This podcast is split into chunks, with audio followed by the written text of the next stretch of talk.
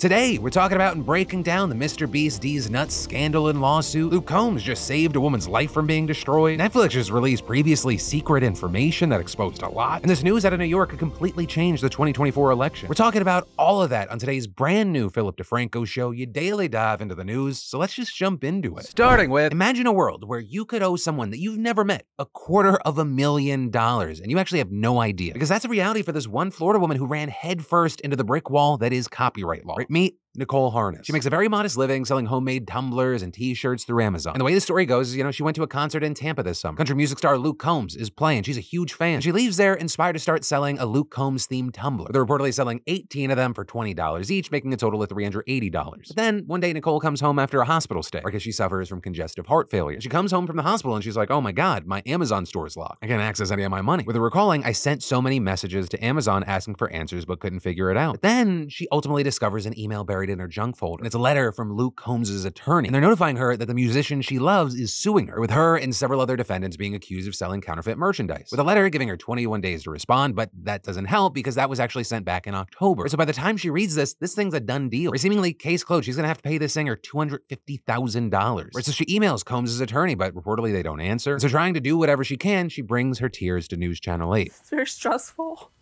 I don't have money to pay my bills. I just want this resolved. I'm not I didn't mean any harm to Luke Combs. I quit selling the tumbler. I pulled it down. Um, I, I just I don't understand. With a video going up yesterday, and it's not exactly clear what else she can do. Right? Because in Florida, where Nicole lives, the law actually requires defendants to be notified of a lawsuit by a process server in person. But in Illinois, where the lawsuit was actually filed, the law recently changed so that an email is fine. So this whole situation can be a test case in how this law does or doesn't work. But then here's the thing: we actually got an update. Luke Combs ends up actually seeing her interview on News Channel 8. And he immediately put out this video on Instagram. I've spent the last two hours. Um, trying to, to make this right, trying to figure out what, what's going on because I was completely and utterly unaware of this. And so we do have a company uh, that goes after folks uh, only supposedly large corporations operating internationally that make millions and millions of dollars making counterfeit t-shirts, things of that nature, running illegal businesses. Um, and apparently, this woman, Nicole, has somehow gotten uh, wrapped into that. With Combs also going on to say that he got a hold of Nicole's phone number and he called her this morning. She told me there's $5,500 locked up in her Amazon account. Um, I'm going to double that, send her $11,000 today just so she doesn't have anything to worry about. I'm going to make my own tumbler today that's going to go up today. Um, I'll keep you posted on that, but all that money is going to go to Nicole and her family uh, to try to help with her medical bills. And uh, I invited Nicole and her family out to a show uh, this year so I could give her a hug and say sorry in person. I just wanted to clear that up, man, because it makes me sick for anybody to be thinking that that I'm this kind of person because I'm the the farthest thing from it. Now, technically, like the one thing that he didn't fully dive into was the two hundred fifty thousand dollar lawsuit itself. You know, I think using context clues, it seems like he's doing everything he can to get that dropped. So ultimately, I guess the main point of this story is make bootleg merchandise of your favorite artists as long as they seem chill. No, that's not the point of the story. In fact, I don't know what the lesson we can possibly learn from this story is, other than I'm happy Luke Combs is being chill with Nicole. Because while obviously artists need to be protected, I wouldn't want to see Nicole's life completely ruined because she sold 18 tumblers. There's the legal situation and then there's the human situation. Or the human situation is Luke Combs doesn't want Nicole's life ruined. The legal situation is some are going to argue that they have to go after people like Nicole, otherwise it weakens their cases against the big companies that are ripping him off for millions of dollars. Which again is why I'm relieved and happy for Nicole, but I, I think it's what makes this situation so messy and complex. So actually, with all that, I want to pass the question off to you. What are your thoughts here? And then, hey. Do you know where the D's is? The D's is? what? D's? Deez nuts. Okay. Ah, I had no idea that was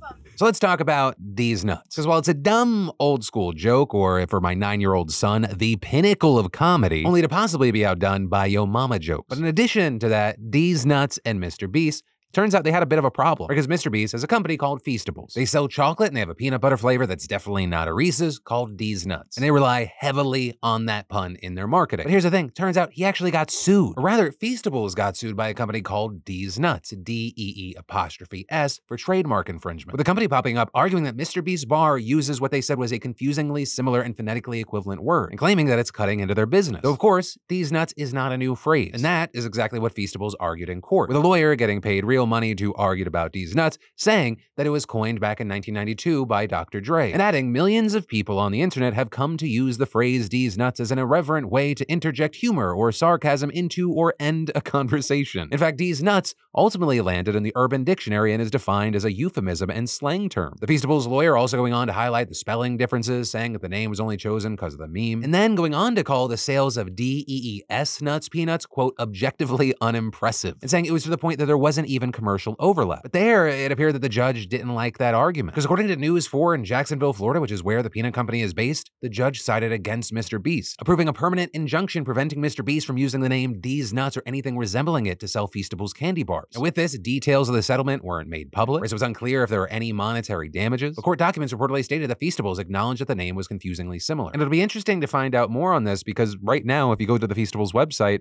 they're still available. And I've also reached out to Mr. Beast for a comment or response to the situation. And when and if we get updates to the story, I'll let you know. And then, do you remember when the streaming giants were like, You know, it's just so hard to, to like let people see the data about who's watching, how much. Well, it seems, is that okay legal language? They may have just been completely full of shit. Because Netflix actually just took a massive step in data transparency, with them now sharing viewership for over 18,000 titles, right? Because previously they do things like releasing top 10 lists, but nothing like this. With them now announcing what we watched, a Netflix engagement report, which they say will be released twice a year, and it covers what was watched over a six month period. And this is going to be including data for both original and licensed programs, though there is an asterisk as long as it was viewed for over 50,000 hours. And notably, the report that Netflix just released covers the viewership from January to June of this year. This is not an all time thing, which means that there's a bias towards newer titles. And so, as far as what was the number one show for the first half of the year on Netflix, it was uh season one of something called The Night Agent, which I will say, isn't that like the state of online streaming? This show apparently was watched for 812 million hours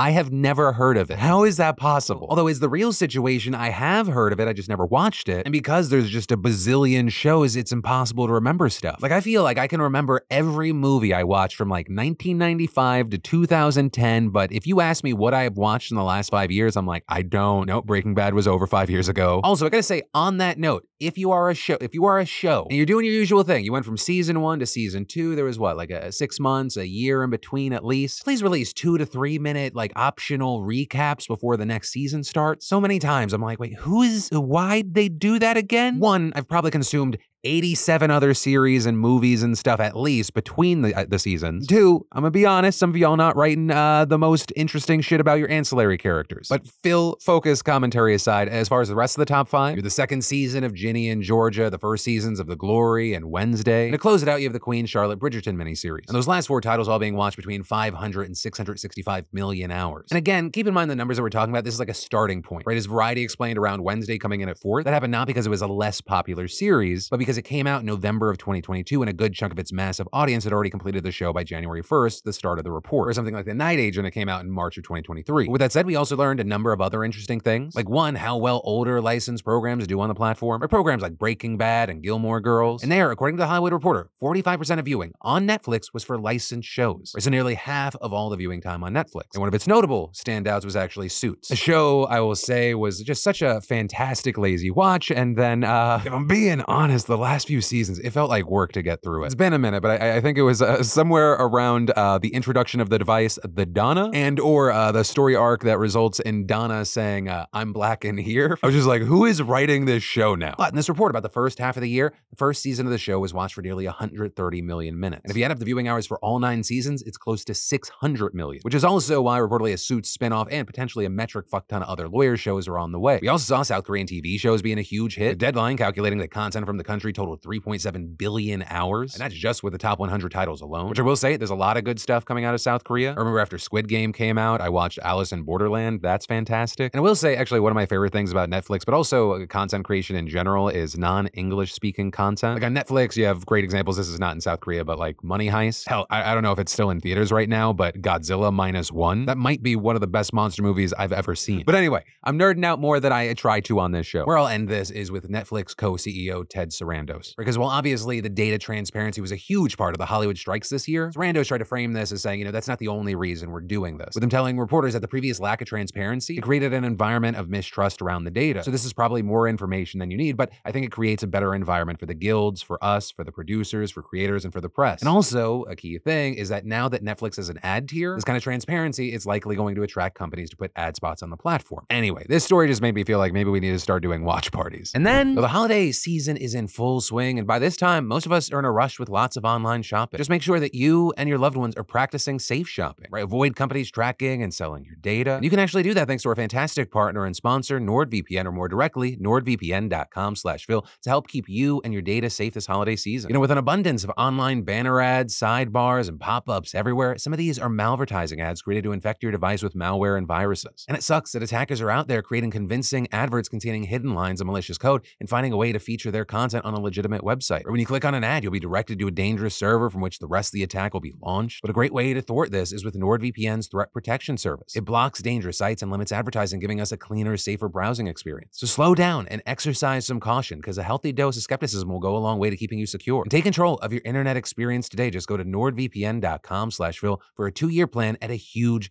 discount in four additional months. That's nordvpn.com slash Phil, the best deal on the internet, and it's risk-free with Nord's 30-day money-back guarantee. And then we just got huge election news coming out of New York. I mean, the kind of election news that could change how 2024 plays out, at least in regards to control of the House of Representatives. Because New York's highest court just ordered the state to redraw new congressional maps, effectively throwing out a map that helped Republicans flip the House in 2022. And I'm gonna try to break this down for you because New York's redistricting over the last few years, it's been an absolute nightmare shit show. And that's like the nice way of describing it. Because back in 2014, New York voters passed a constitutional amendment that created an independent commission to guide New York's congressional map making process. But that commission, which was composed of equal parts Republicans and Democrats, was unable to do its job in 2022. They just reached a deadlock, what Democrats and Republicans do best together. And so as a result, the Democratic legislature, they stepped in and designed a map that would very significantly benefit their party. Because yes, some Democrats gerrymander too. With Republicans then responding, yeah, no. And they sued with the New York State Court of Appeals striking down that map. And with that, also appointing a neutral expert to draw a replacement map. And that new map was used during the 2022 midterms, which very significantly helped Republicans flip four whole seats, which was absolutely key to the Republicans taking over the House. They have a five seat majority. Very slim, very close. And actually, that majority is now dropped to four seats with the expulsion of George Santos. It'll then fall to just three seats in January now that Kevin McCarthy's announced that he's leaving. But back on track with the story at hand. Because after Republicans flipped the New York districts, a group of voters with backing from the Democratic establishment sued, arguing that the court needs to give the map making process back to the state legislature, saying that voters should have more of a say. And actually, yesterday, the Court of Appeals ruled in their favor 4 to 3, arguing that the map used in 2022 that was only meant to be temporary, and ordering new maps to be proposed no later than February 28, which means we go back to that independent commission that was deadlocked, and technically, maybe something changed. Maybe the, the commission agrees on a map, or, and I would say it's more likely, they get deadlocked again on two different competing versions. But, very key thing here, regardless of what happens there, the state legislature is given the ultimate power to reject or change any proposal. Because Democrats there have a supermajority in both chambers, they'll have a lot of sway in choosing a map that'll benefit them. Though, of course, to avoid another drawn out legal battle, or at least another drawn out legal battle that they're likely to lose, it's argued that Democrats in the legislature need to be smart to adopt a map that's at least similar to designs from the Independent Commission. And understand, all of this is playing out while the state does technically still ban partisan gerrymandering. But experts say that legislatures would really only need to wiggle the map lines a little bit to help Democrats' chances. And potentially, I mean, by a lot. With Dave Wasserman, an elections analyst with the Cook Political Report, telling the New York Times, they might have won two or three of those Biden districts back anyway. Now it might be five or six. When you're talking about such a narrow majority in the House, obviously that's a big deal. But of course, with all this, we're gonna have to see how it plays out in New York and also, I mean, nationwide. I mean, New York's just a small piece of the greater puzzle, but it is a meaningful piece. It's really just a question of how meaningful it'll be. But then let's close out today's show and talk about yesterday today, where we dive into yesterday's comments and see what y'all had to say. And as expected, most of the conversation had to do with that crazy story out of Alaska, which if you're watching today's show, you missed yesterday's, I highly recommend you watch it. But had y'all saying things like, the fact that more effort was put forth in finding justice for a dog over a human woman is just unconscionable. And I say this as someone that would move heaven and earth for my dog, but my God, indigenous women are preyed upon at an alarming rate and little to no attention is given to the majority of cases. Also, you had Gavin adding the murder and abuse of indigenous women in this country is heartbreaking and doesn't get enough attention. It brings me to tears that these women who had friends and family will never get to have stupid conversations or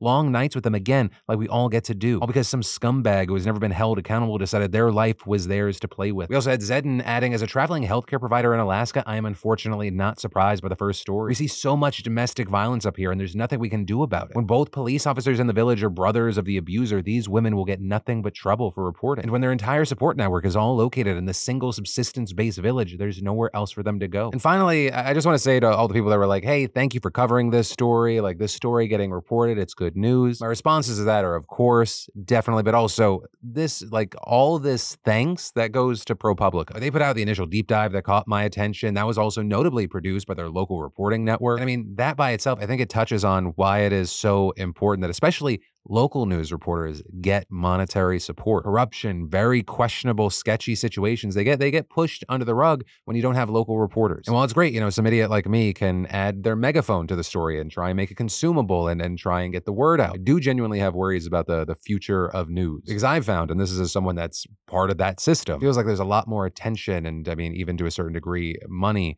uh, on the the commentary of news stories, the consolidation and repackaging of news stories rather than the actual on the ground people that are trying to get the stories out. But also, I know that we've done videos touching on that. Yeah, I think that's top of mind because obviously we just covered this story, but also because I mean, I feel like every time I open up Twitter, I'm just like, oh God, it feels like very loose, reckless engagement baiting stuff is just has become king over like actually taking time and making sure stuff is real. And it's all happening as we go into the 2024 election cycle. Fun. And that is where your show for Wednesday is going to end. But one, for more news you need to know that maybe you've missed, I got you covered right here. You can click or tap. I got links in the description as well. And two, don't worry, because my name's Philip DeFranco. You've just been filled in. I love yo faces, and I'll see you tomorrow.